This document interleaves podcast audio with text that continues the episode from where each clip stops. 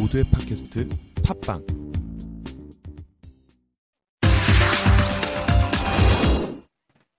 앞서 CNBC 영상에 나왔던 영어 표현을 짚어보는 CNBC English 시간입니다. 우선 오늘의 영어 표현 먼저 짚어보도록 하겠습니다. Doldrum, physical market, bump in the road 이 세 가지 표현을 배워보도록 하겠는데요. 돌주름, 침체, physical market, 실물 시장, bump in the road, 과속 방지터 모두 이렇게 직역을 할 수가 있겠습니다. 과연 대화에서는 어떻게 사용이 됐는지 세 가지 표현 귀 쫑긋 세우시고 우선 한글 자막으로 확인해 보시죠. Well, I think gold's coming into an area where we should see some risk, uh, some resistance around the 1480 area. I think the market may have a little bit of trouble there. But the good side for gold is one, momentum has shifted in gold. Gold is very much a momentum oriented market. And after months and months of downward, we've finally seen momentum turn positive. And I think that's the first good thing for gold. The second good thing for gold is we're coming into a good seasonal time of the year. We're getting past the summer doldrums and the market should be able to pick up a little bit. Along with this, we should see some good buying coming from India, and I think we're going to see improved Asian buying. So the physical market should be able to improve a little bit. I think we can probably take the market above 1500. If we can get above that, taking the market to 1600, 1625 by the end of the year is not out of the question, assuming we don't hit any bumps in the road that are going to cause any problems. You know, a lot of people trying. 금값 상승 그것도 랠리를 전망하고 있는 전문가를 만나보셨습니다. 시티그룹 소속 전문가였는데요. 금값에 대해서 어, 완연한 회복 국면에 접어들었다 이렇게 진단했는데 그 원인이 무엇인지 그 문장을 짚어보도록 하겠습니다. We're getting past summer doldrum and market should be able to pick up a little bit. 여름 동안의 침체를 벗어나 상승세를 이어갈 것으로 본다 이렇게 말을 했는데요. 여름의 침체기를 벗어났기 때문에 금값이 계속 상승을 할 것이다 라고 말을 했습니다. doldrum 바로 침체, 부진, 불황이라는 뜻을 담고 있습니다. do, tantrum 이두 가지 용어가 합쳐진 하나의 단어인데요. 둔한, 짜증스럽다, 둔하다, 짜증스럽다 이 두 가지 단어가 합쳐져서 침체, 부진, 불황이라는 뜻을 담고 있는 것입니다. 시장에서는 흔히 앞에 지금 시티그룹 전문가가 언급을 했듯이 summer doldrum 이렇게 표현을 하고 있습니다. 주식시장 폭락이 자주 발생하는 여름의 정체기를 항상 이렇게 summer doldrum 하나의 용어로 많이 사용이 되고 있고요.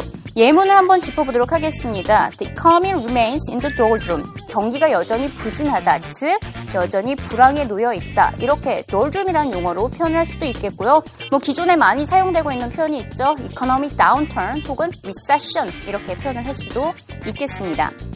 이에 따라서 앞으로 금시장, 실물시장 모두 강세를 보일 것이다. 긍정적인 전망을 내놓았습니다. The physical market should be able to improve a little bit. 실물 시장 조금씩 개선될 것으로 보인다고 말을 했는데요.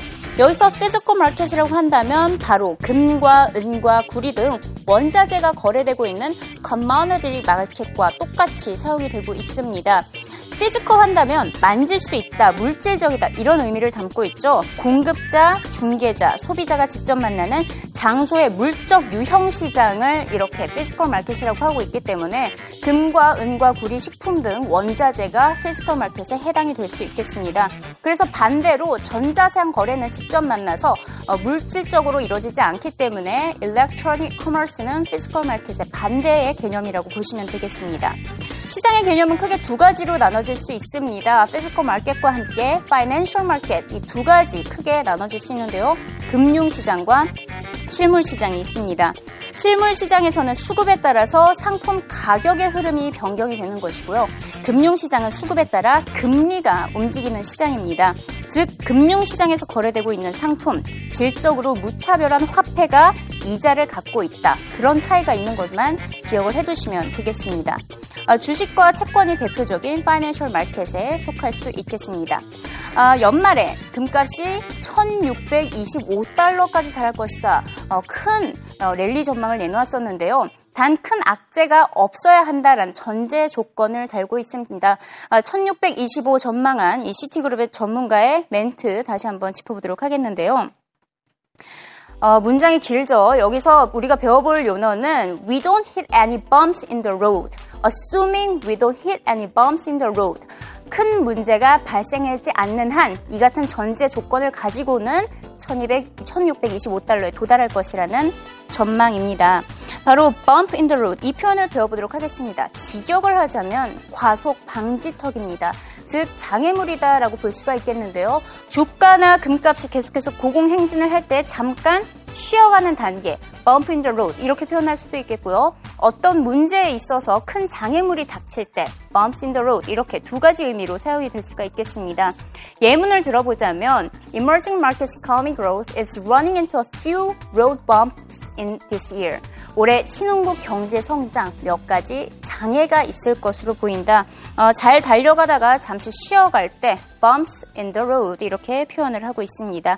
자, 한 영상에서 다양한 영어 표현을 배워봤었죠. 모두 다 유념하시면서 이번에는 영어 자막으로 확인해 보시죠.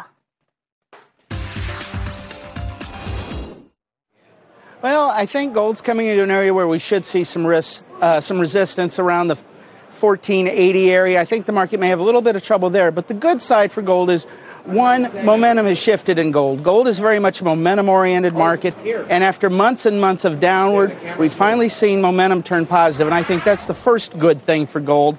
The second good thing for gold is we're coming into a good seasonal time of the year. We're getting past the summer doldrums, and the market should be able to pick up a little bit. Along with this, we should see some good buying coming from India, and I think we're going to see improved Asian buying. So the physical market should be able to improve a little bit. I think we can probably take the market above 1500. If we can get above that, taking the market to 1600, 1625 by the end of the year is not out of the question, assuming we don't hit any bumps in the road that are going to cause any problems. You know, a lot of people trying.